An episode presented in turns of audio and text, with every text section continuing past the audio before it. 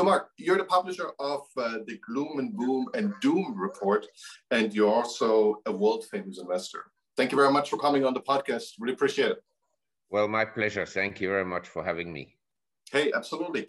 Um, I did some studying, and uh, you um, mentioned a couple of years ago, probably, that some of the investors you really admired are Jesus Christ and Buddha, Mohammed, and Francisco Pizarro. Uh, what was the rationale behind that? Well, I think uh, I dedicated a book to the religious leaders because I think, in general, uh, they've done more good than bad in the world. And I think it's very important for people to believe in something and to have morals uh, and the moral compass uh, to be able to make a judgment about what is good and what is bad and what tolerance means and what it doesn't mean. And uh, so I think that to study religion even if you don't believe in uh, what the church says, because the Bible is basically uh, what it is about Christianity, and the church then gives it a certain interpretation and has abused it at times. I'm not saying all the time, but at times. And so I think it's good for people to believe in something, and I think it's bad uh, nowadays that uh, very few people uh, have a religion, believe in something, and actually that the government officially wants to erase culture. You understand? I think this is a disastrous path we have engaged upon. And Pizarro, I admire uh, because, like Columbus, and Hernando Cortes and others, uh, or uh, Marco Polo, these are people that had courage. I mean, if you uh, embarked on a trip overseas in those days, I mean, I don't know whether you've ever seen a model of Santa Maria, the ship Christopher Columbus went on. I mean, it wasn't a, a luxury uh, cruise ship with swimming pool on it and uh, rooms with bathrooms and so forth. I mean, these were very primitive conditions, and they embarked on a trip where they didn't know where they would go to. Yeah. They thought they would eventually find something. Actually, in uh, Columbus' case, they thought they would find a way to India. But uh, I admire that, that kind of, of, courage also of Magellan to have sailed around the world. Uh, interestingly, he was caught, uh, killed uh, as a as a man with uh, modern weapons by that time by an, a borrow, uh, indigenous person in the Philippines with um, uh, I think a bow or with uh, whatever. Anyway, that he was killed by a, tribe who had had no contact with modern civilization is unusual.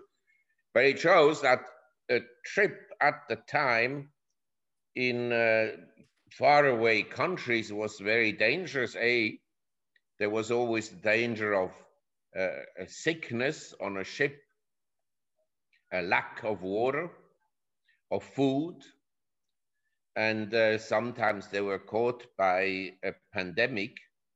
And then to land, and you didn't know whether the people you were visiting or meeting were hostile to you or were friendly. I mean, uh, it was totally unknown, and you didn't speak the same language. So I admire that kind of courage. And in the case of Pizarro, if we measure productivity, he went with a very small army to Peru and conquered a whole empire, a thriving empire that was very rich, and with an army that was far larger than his. And he conquered that, admittedly, with a lot of cruelty. but uh, Incas were also cruel, as well as the Aztecs and so forth. So uh, to have conquered so much wealth with so few people is a very high productivity enterprise. And that's what I admire about the person. Not yeah. uh, that he was a particularly nice man, you know, he was, um, but as your uh, listeners will know, among entrepreneurs, not everybody is a particularly nice person. Yeah, judging people's character is really hard, especially if they are dead for a couple of hundred or a couple of thousand years.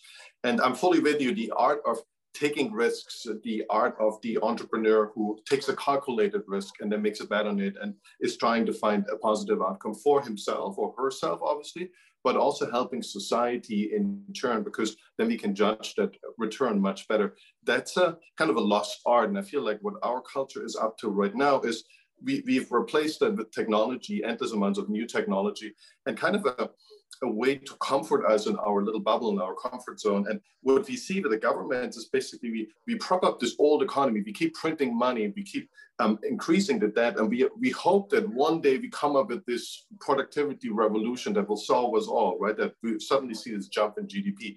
But somehow all we do for the last 30 years is print money and hope for the best.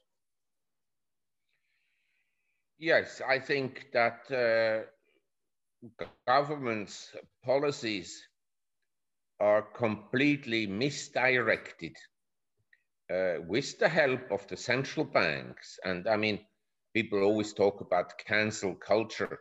Of course, I'm against cancel culture if there is any culture, but I would be in favor of cancel central banks. And I would be in favor of cancel economic departments at universities who actually teach uh, economic sophism. You understand? I think there's teachings that enhance uh, knowledge in the world and enhance prosperity and progress. And there are cultures that are retroactive, retrogressive, that actually worsen conditions. And I think we've embarked with uh, government policies today that have a socialist bias, very strongly socialist bias, and a bias towards less freedom. In other words, uh, I just read this morning in the UK, people are now allowed Uh, relatives, not people.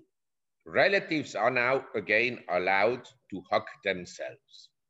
Well, I really don't need the government to tell me whether I should hug anyone, whether it's a family member or a non-family member. That's a personal choice and should not be regulated by the government. Not even Stalin regulated that. So, I mean, if we put things into perspective, we have uh, gone a path towards complete self-destruction in terms of our freedom. This is self-imposed. It's not uh, imposed by a vicious dictator. And who knows how vicious Stalin was? Maybe he wasn't that vicious in the context of his times. Maybe he was among the 30 shirts the best shirt for Russia. Ditto for some other dictators that appear to be bad. But anyway, the point is, I will never understand that having been taught for essentially 20 years at school, primary school, secondary school, then university, that democracy is the best system because it allowed us to live in freedom that we precisely in democracies have introduced regulations that reduce our freedom very significantly. That is for me a mystery. And I think it's a complete failure of democracy. And I've written already for years that uh, democracies are untested and that probably it's not a very good system that everybody can vote never in history before in 5,000 years of recorded history, has everybody been able to vote? People always say, oh, the Greeks had already democracies. That's not true. They had a democracy for the Athenian elites. Some people in Athens, the citizens, and who fulfilled certain conditions could vote, and not everybody. Same in the last century. In the last, you know, in the sorry, in the 20th century, uh, a lot of people at the beginning of the century could not vote. And uh, in the 19th century, women couldn't vote, the blacks couldn't vote. in Switzerland, until 1995, not all women could vote. you understand? So, uh, a democracy such as we have today, where even illegals, in other words, someone comes to your country, he's an illegal, he's not born in your country, he is not a citizen, but he goes and vote is a bizarre thing to happen. And then yeah, I mean, what a, Stalin yeah. already said. I mean, the question is, is not who votes, but who counts the votes. that is, yeah, exactly. is the issue. Now the US, and this is the, in a way, is a wonderful joke when you think of it. The advanced countries of the world, including the US, they have commissions that go and observe the voting process in third world countries. They, yeah. And they themselves don't know how to count their own votes. Yeah. I'm, I'm, I'm with you. I mean, there's a lot going on. And I grew up on the other side of the wall. So I grew up in Eastern Germany, right? And what's what's striking to me, and for the longest time there, there was a huge popular support for this utopia. So the, the socialist utopia that came upon in 1918 was still alive in the Second World War and had popular support. Question is, well, would it be 90% of the population? What the, the, the the elections would have shown at that time? Definitely not. What was it, 10%? No, it was probably more. It was maybe somewhere around 30%. So there is, even for some crazy ideas like socialism, there is huge amount of popular support. And again, if this voting system and where we are in this voting system, if that's a great idea, that's obviously a problem, right? Because we, we, we see this from Roman times, is that if you have a wide majority of people who benefit from whatever promises the politician makes, right? We give you a lot of money, we give you free money, we give you a stimulus, we give you um, tons of unemployment benefits why wouldn't you vote in that person, right? So the, the question is, how do you deal with productivity and the most productive people in a society when the large majority of people basically can vote in the benefits and don't never have to work again? And the question and i think the, the socialist utopia now is that we, we're seeing technology out there and this technology will scale so much. We've seen this a bit with silicon valley already that we literally just make it once and then we can use it billions and billions of times. We only have the software but there might be hardware, and we're approaching the same thing with hardware. And maybe we're going to see this in healthcare, we're going to see this in housing. There's now 3D printed housing, there's prefab housing relatively cheap. And if we, we see this rolling out through the economy, I think a lot of people now feel that the socialist utopia in terms of economics is here. We're not that far away from it. Well, the enabler of this idea that uh, it's here are, of course, uh, the central banks, because as you know, nowadays, and this is a huge danger for mankind, nowadays, governments can borrow essentially free of charge because we had, until just recently, a large number of countries in Europe that had negative interest rates on their borrowings. And in the US, we had next to zero interest rate. What this means is that when the government borrows money, there is no immediate negative impact. It doesn't show up anywhere immediately.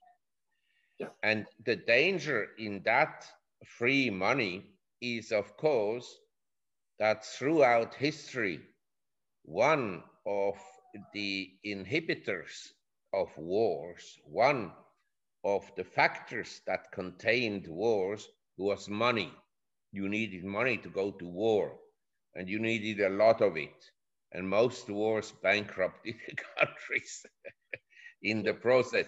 But nowadays, with zero interest rates, you know, you spend a few trillion dollars in the Middle East, in Afghanistan, you spend a few billion dollars manipulating some voting process in Ukraine, and so forth and so on. It doesn't show up, it doesn't hurt anyone. So people with an ill will, and I'm not singling out any country, I think they all do it, uh, they can spend money relatively freely on uh, issues that will long term have a negative impact. And so uh, this has been enabled by essentially free money and the economic departments that teach MMT, modern monetary theory, that essentially deficits don't matter and that the government can borrow endless uh, quantities of money. They will wake up one day very badly, and some of the wake up we are experiencing right now in the sense that stocks are selling off because the stock market is smelling uh, something is not quite right. In fact, the bond market smelled it first in the US since last August uh, interest rates on 10 and 30 year bonds have more than doubled. This is a huge percentage increase from a low level, but still the percentage increase is huge. Yeah, something I never understood, and maybe you can help me figure this out. One thing is, why on earth would someone put money out there in a 10 year bond for a 0.25% interest rate. So that always struck me as crazy when inflation was always forecasted to be somewhere around 2% in the next 10 years. More or less, we don't know what actually comes true. So I never understood have we given up on a better future that people put so much money into such low yield bonds or other investments? And then on the other hand, why do we need a central bank to set those rates? I mean, the market is perfectly able to set to set big interest rates um, compendiums out there for all the different needs and all different kinds of borrowers. Why do we play this game with the with the Soviet style central bank? Yes, the second question I can answer easily. You actually don't need a central bank. But the central bank was created to print money. And uh, the intention, I think, uh, looking at the founders of the Federal Reserve and other central banks was to use that money for all kinds of government programs. In other words, to finance an expansion of government at the expense of the private sector. And secondly, to enrich the wealthy at the expense of the lower classes. You understand? Once you can, is uh, the old Rothschilds, he said, give me the control of money in a system and I don't care who makes the laws because the money, if you control the quantity of money, that has a huge power over where the money flows to. And to answer your, so I think there is some viciousness in uh, the establishment of central banks. Of course, the central bankers, they will look at you straight in your face and maybe they believe their own BS because they will tell you, we are here to stabilize markets. This is not true.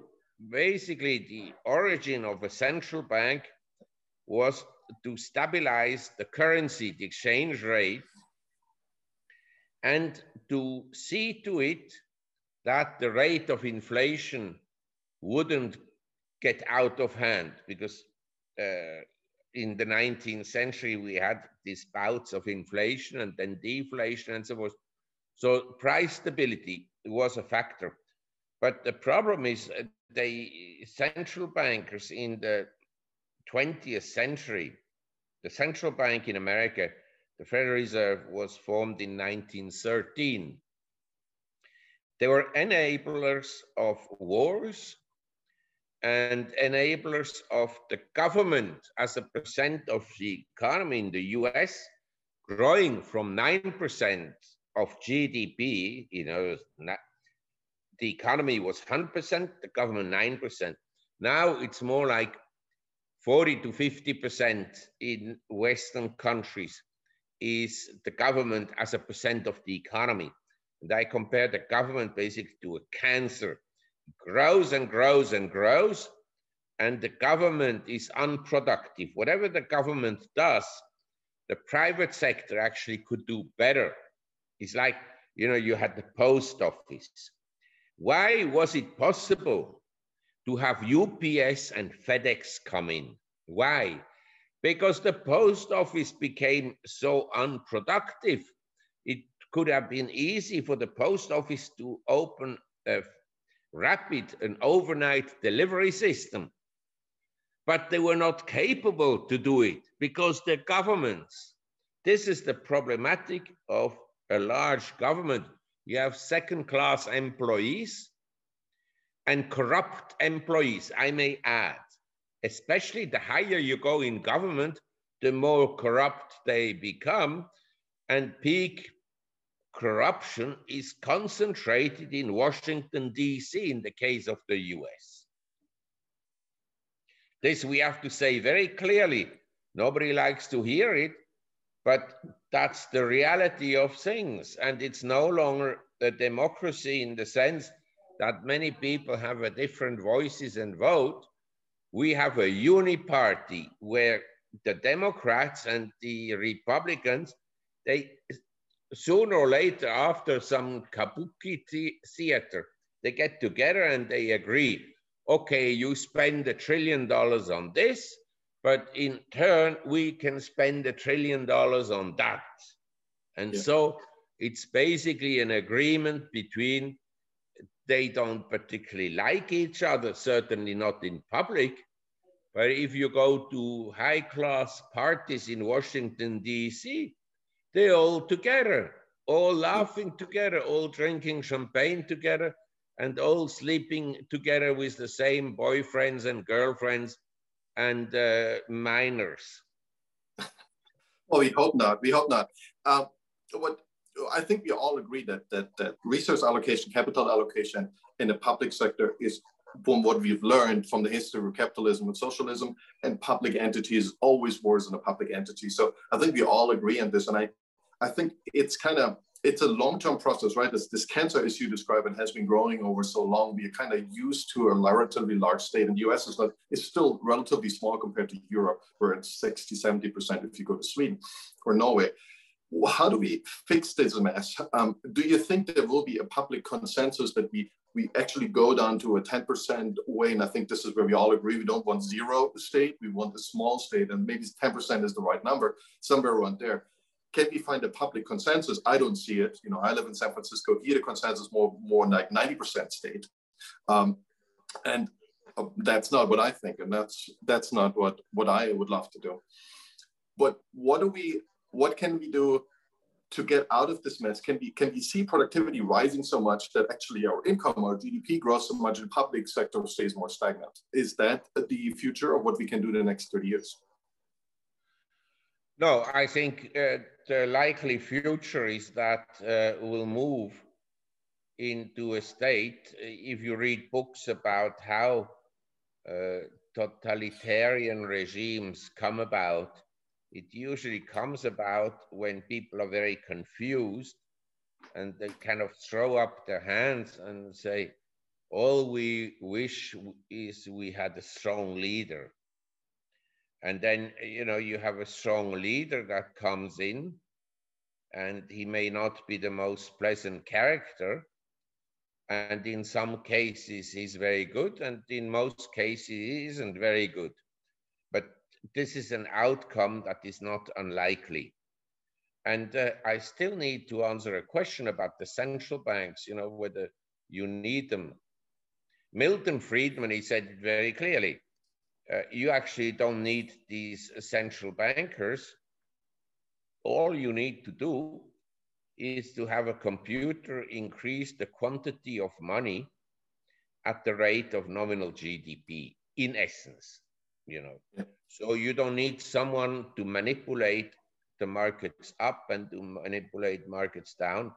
Nowadays, as you know, because the financial markets have become such a large percentage of GDP. In other words, we compare two economies. One economy is like the economy of the 60s, 70s, 50s.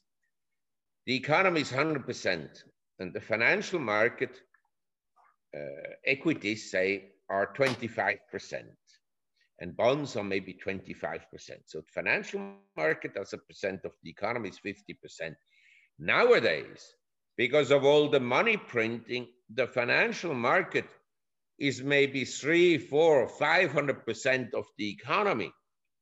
So you understand when the financial market is 25% or 30% or 50% of the economy, it's the economy that has an influence on the financial market. But when the financial market is 500% of the real economy, it's the financial market that has an influence on the real economy. And that's why nowadays central bankers are no longer stabilizing markets, but they're manipulating markets upwards because if they don't go upwards but downwards, the economy is badly affected. That's what they're scared of. And that's why the whole system is rigged. But the central bankers will, of course, never admit any mistakes. In fact, in a democracy, no leader will ever stand up and say we made a mistake. But this is the weakness of a democracy because they all protect each other and the bureaucrats, they all want to keep their jobs or in some cases they don't care because they get the pensions anyway, whether they're kicked out or not. So the lack of uh, accountability of responsibility in a democracy is endless. Whereas if you're a feudal or if you're the king, first of all, in at the time of the Romans and say uh, Alexander the Great, he was at the front line of battles. He risked his life every time. Yeah. And he risked getting shot or that his horse was killed and so forth, as happened to Alexander the Great in a battle. And the leaders, the Roman emperors, sometimes were at the front line of their legions. But the Americans and the Europeans, they sit in a bunker. The moment they hear a shot, they run down in a bunker and tremble. They have no courage whatsoever. They're cowards, all of them. All of them. But it's easy to tell someone, look, send a drone and bomb a few buildings in Syria or Iraq or Yemen or uh, Libya because they have nothing to lose and the one who sends the drone, he has nothing to lose either. He's not hurt. Yeah, we call it specialization, right? so that's a nice euphemism for this. And I, I, agree with you. These things have, have changed materially and they shifted around risk taking in our society when you look forward, and do you think this all comes crashing down when we go through a revolutionary period? You know, I grew up in Germany. It has a revolution every 60, 70 years, had it for a long time, and everything everything goes to zero, right? Switzerland is much more more more stable, but everything goes to zero. The currency goes to zero. Everyone loses their job, and then it's being rebuilt, and it comes out pretty decently afterwards after this crazy period. And um, the question is, will we see something on like this on a global level that we go through a revolutionary period? We, we basically, we, we devalue the currency by 80, 90% if we start from scratch. Is that what you anticipate during your lifetime or will we find another way out? Maybe lots of inflation? Well, I think if you live in the present, uh, you can see yourself uh, in 19 in the 1960s until 1971, the official price of gold was $35. Now it's around uh, 1,800 per ounce. Uh, you can see Bitcoins, you know, the initial price of Bitcoins, I don't know, was $100 or less, and now it's close to $60,000 and uh, they are now close to $2 trillion worth of cryptocurrencies and so forth. So if we measure the price of goods and services and stocks and bonds in the world and compare them to Bitcoins, then I have to say paper money has already collapsed. Now, among different asset classes, the depreciation has uh, been irregular. Say, the word, let's assume we have to give a ranking of worst to best investment going forward, or say over the next 10, 20 years. I'd say cash is probably in the long run the worst investment because the central banks are unlikely to increase interest rates much. They'll prefer inflation. And they don't care about uh, the lives of uh, the little people. They couldn't care less. They wouldn't even know how little people live, how poor people live, because they don't mix in that group of people. They go to the office in a, uh, chauffeur driven limousine they have their staff that will buy the groceries for them and so forth and so on. They live, they live the life of the elites, of a bureaucracy. You understand? this? like the bureaucracy in Russia lived quite well. The higher hierarchy, not the lower bureaucrats, but they made money through corruption. But the higher bureaucracy lived well. And uh, uh, that, that is happening now. And my sense is that uh, cash being the worst investment, I think bonds uh, will follow soon. In other words, I'm not ruling out that near-term treasury bonds could rally because they're oversold now. They've dropped a lot since last August. And they could rally somewhat. But in the long run, the money printing will take care of bonds being a bad investment. And then among the best investments are things that have a rarity aspect. In other words, Bitcoins would be something you cannot multiply, but you can multiply the quantity of cryptocurrency. So that uh, can become very large. It's like you cannot multiply the number of Picassos or of Rembrandts or of uh, Van Goghs and so forth but you can multiply the quantity of artists. And so they have competing artists with the established uh, dead artists and so forth. So there is always a supply issue somewhere. But I would also imagine that food will become a subject and water and the dumb people had believed in uh, solving climate change, they'll be surprised how expensive it will be. You understand? To be become essentially carbon dioxide free will use much more carbon dioxide than was uh, expected and pollute the earth even more. And so there might be energy shortages and then uh, prices will go up. And I would say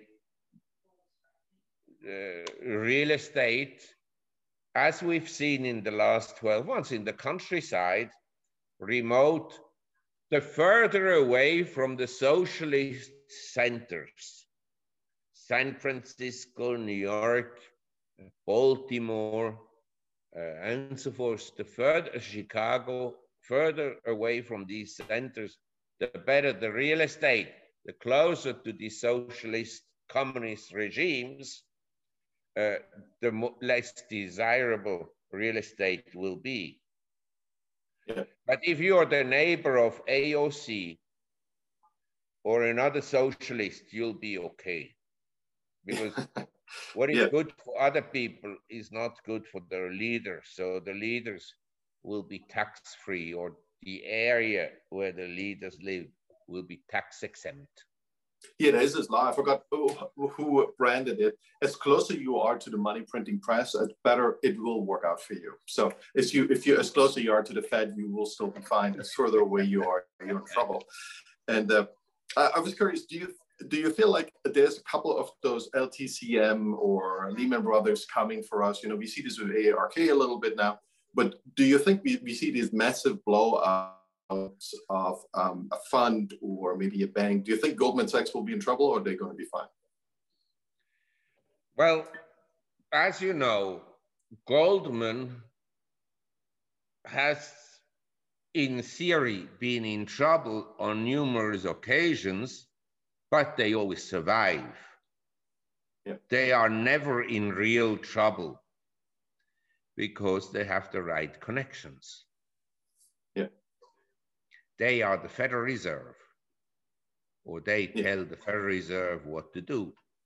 That's certainly so how it appears, right? So I wouldn't worry about Goldman Sachs. The stock price will go up and it will go down, but I wouldn't worry about them going bust. Uh, before they go bust, the US government will be bust. Yeah. You, you understand? Yeah. And you have again some kind of a third Reich.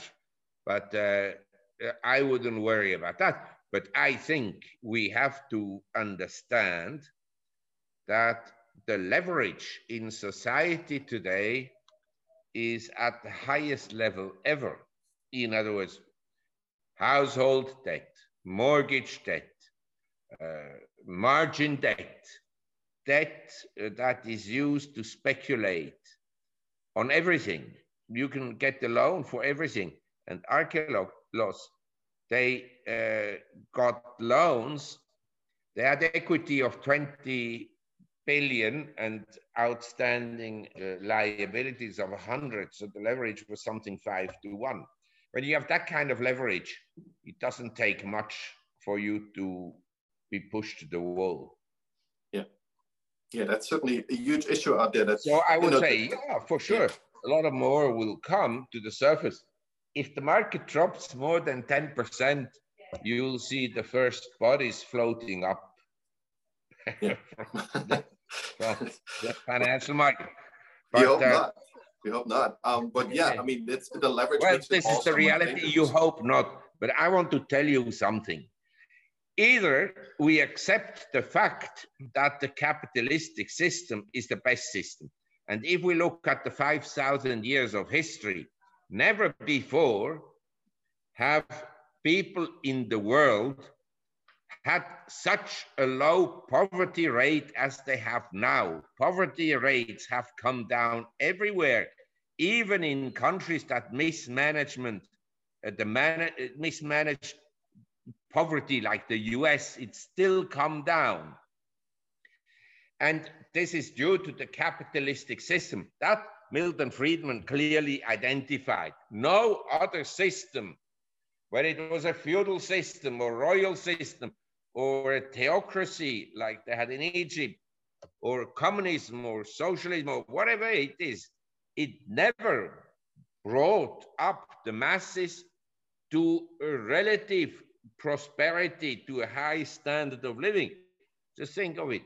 You can go into a shop, you buy a can of Coca Cola, and you're very poor. Someone maybe have given you the can of Coca Cola, and here you drink the same drink as Warren Buffett and Donald Trump and maybe the Pope of Italy. I don't know. Eh, eh, I, I hope you not. understand? It's not so healthy. It, this is uh, in society in the Middle Ages. The feudals were eating very different food than the poor people. They were dr drinking different water than the poor people. So I'm just saying that when people talk about inequality, I agree with you that the rich are super rich and the masses have lagged behind in this asset bubble that money printing creates. But still, it's a better system, the capitalistic system, than socialism by far. Yeah, I think that that's that's somewhat clear to most people. But I think what, what they don't realize is the amount of freedom that's needed, right? So the, the debate is about how much freedom is allowed, how much co coercion do we have to avoid, how much coercion is correct. And you said that earlier. We, we, we now tell people who do haka and where to wear masks, and we, we give them very specific instructions because the idea is that the utopia will make up for it. And that's obviously a big bet, and it might turn out to be not useful. We kind of can predict this already, but I think the masses out there, they, they, they really believe in this utopia again as they did 100 oh, years ago. What I actually wanted to say is that if you believe that capitalism is the best solution, it is not the optimal solution as people that advocated capitalism like Schumpeter identified. It's not ideal because in capitalism, you have a lot of failures. You understand? You have first an auto boom in 1910 to 1920 of the 280 automobile manufacturers in the US at the beginning, maybe 10 survived. Yeah. So failure and losses is necessary to clean the system, to have the efficient companies move ahead. Yeah. And the dead companies, the zombies, go out of business in the last 10 years, uh, post great financial crisis, they didn't seize the opportunity. They kept the zombie companies alive. And you have today, this is, I mean, amazing. The triple C companies, these are the lowest quality companies. They have now the lowest yield in history, the lowest yield in history. Never before was their yield so low on the bonds they issued. And that is unusual. But is this because the market perceives, oh, I'm going to go bust, the Fed will bail me out. I'm going to lose my job, the Fed or the Treasury in that case will send me a check so I can live. I can actually live better by receiving that government check than by going to work. But every such intervention then leads to distortions at the labor market. You can read it everywhere. The labor market in the US is badly distorted. The many jobs open, but nobody takes them because then they lose their benefits. Yeah, you could, you could say that they're not paying enough, which is the whole debate, right? So if you're not paying enough, then obviously it won't get filled. Um, or you can't pay enough because your business isn't profitable enough, and that's another problem. Um, when you when you look at what the route the, US has taken, do you think we're being influenced a bit by China? Because China is in, in our theory, right? It shouldn't have come that far as it is. This this this, this very capitalist underbelly, and it sits. Then we have this communist re- regime sitting on top of it. And I think what a lot of people, and I see this in Africa, when you go to Africa, a lot of country leaders say, well, we can do what China that did, right? So we, we stay in our communist little command and control center, and then we, we allow a little bit of, of capitalism and we will be fine. Do you think that the whole world is moving, it's becoming more Chinese? That's kind of my argument, because we see the Chinese model works. Why, we don't really know, but it does seem to work the last 20 years. It works a lot and well because the Chinese uh, model is far removed from socialism, communism. It is a one party system but within the party, there is a democracy. In fact, it is a meritocracy.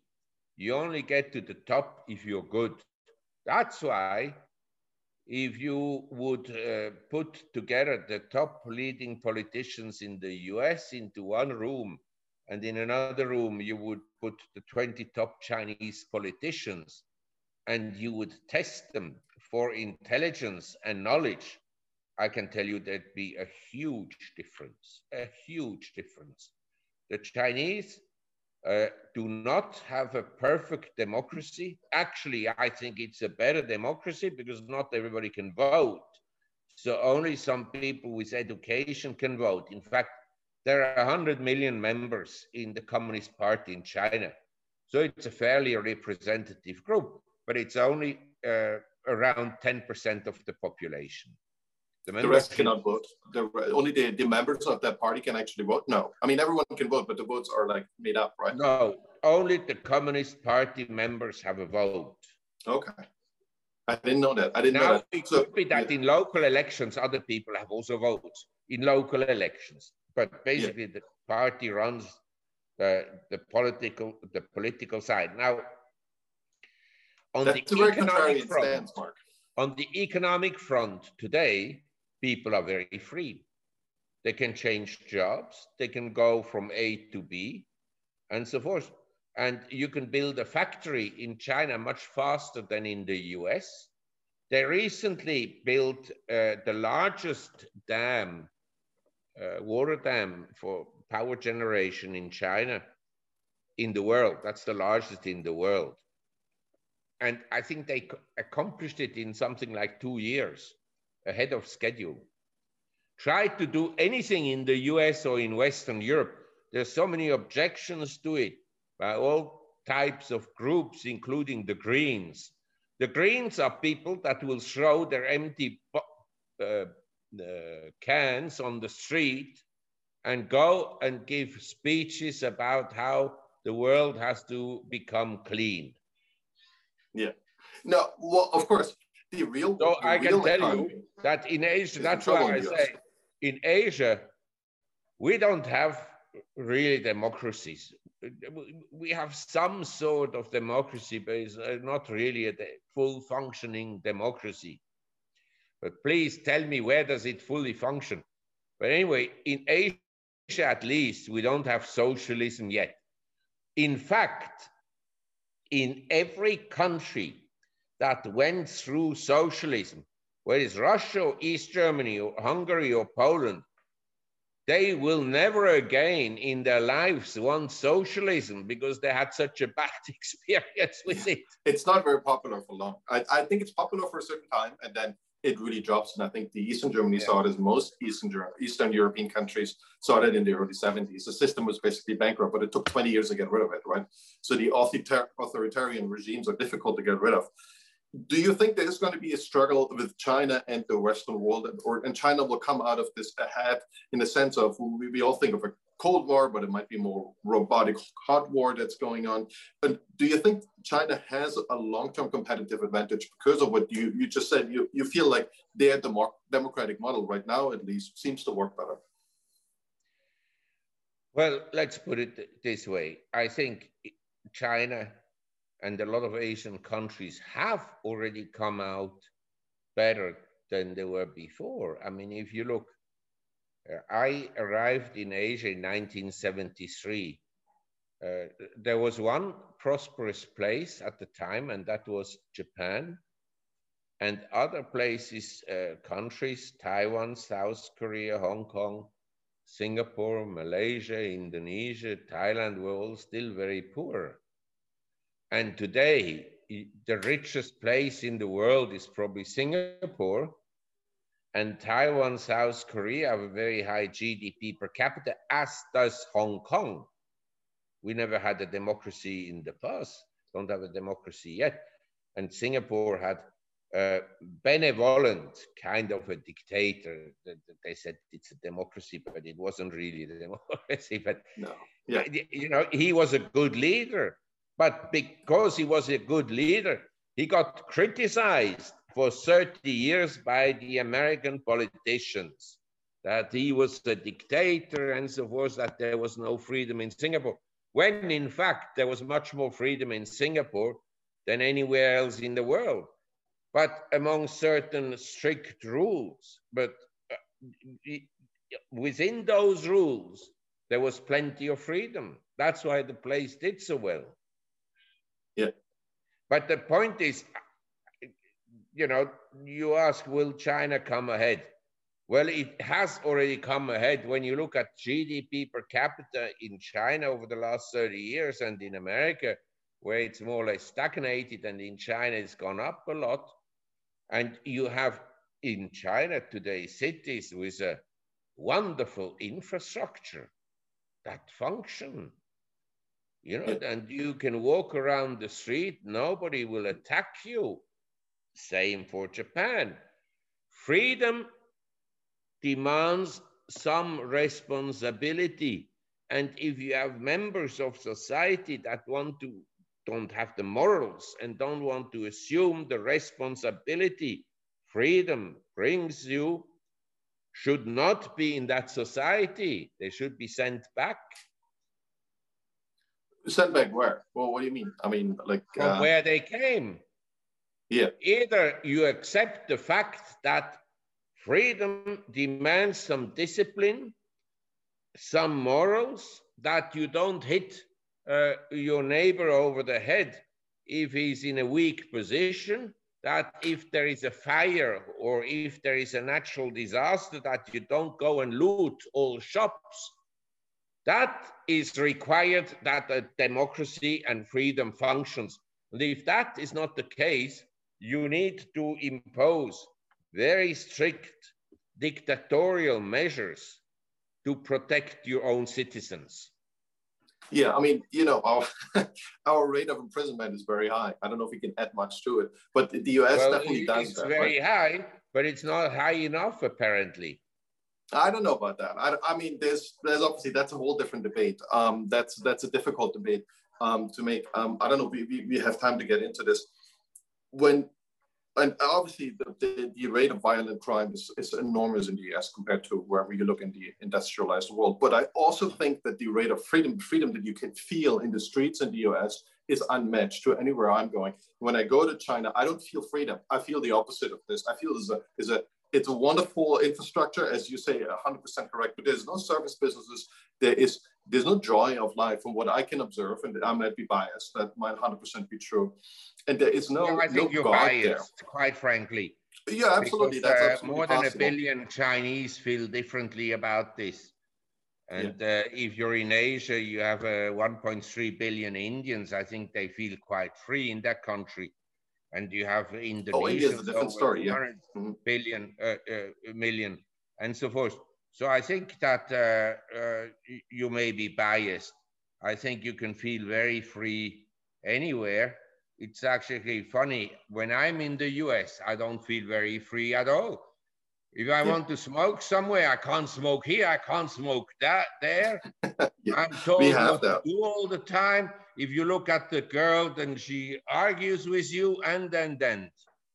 Yeah, yeah. No, you can absolutely make I that mean, argument. you know, this is a.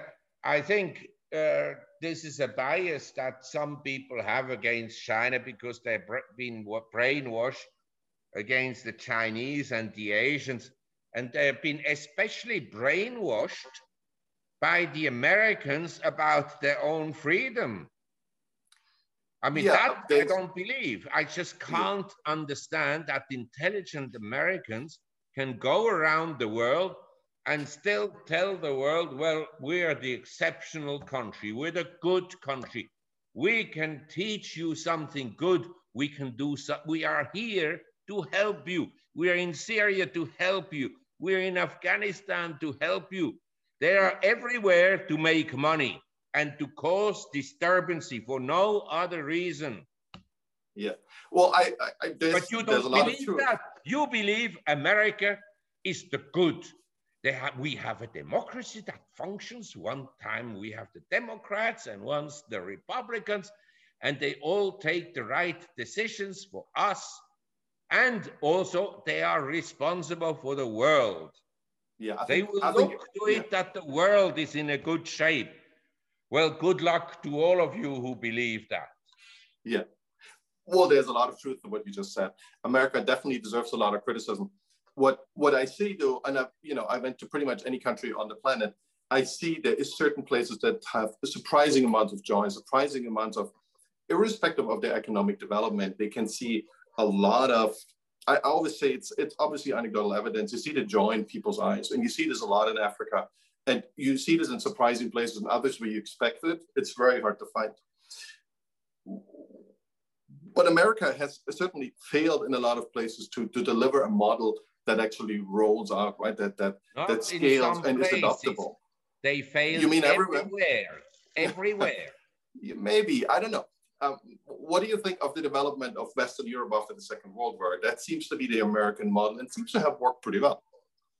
They probably would have done better in Europe without the involvement of the Americans in the first place, because the Americans came essentially after the Russians had defeated the Germans uh, in the Battle of Stalingrad. That was the beginning of the end. Yeah. And the Americans came in very late. And after that, the Americans, because of their presence in Europe, engineered the Cold War, which was very uh, unpleasant for many people in Europe and didn't help at all. But I'm not here to give you a history lesson about the involvement of the Americans. Uh, I think you should go once and travel in the Middle East and ask a little bit around uh, the Arab nations what the benefit has been of the Americans dropping bombs in Iraq, in Syria, in Libya, in Yemen, and elsewhere. Yeah. And yeah, selling weapons instead of these countries having yeah. peace among each other. They all had to buy American weapons to uh, essentially fight uh, a war that didn't exist among themselves, but was largely created by the US. But I always say to the US, go on dreaming you will wake up one day, fortunately. Yeah, um, there is, and maybe and that, I can that, tell you one thing: mm -hmm. while the that's U.S. An, is uh, with its democracy and political uh, political correctness and everything is destroying itself. During that time, other countries had have advanced a lot in the world. Believe me, and uh, that will obviously lead to tensions and when it comes to a war, everybody will suffer.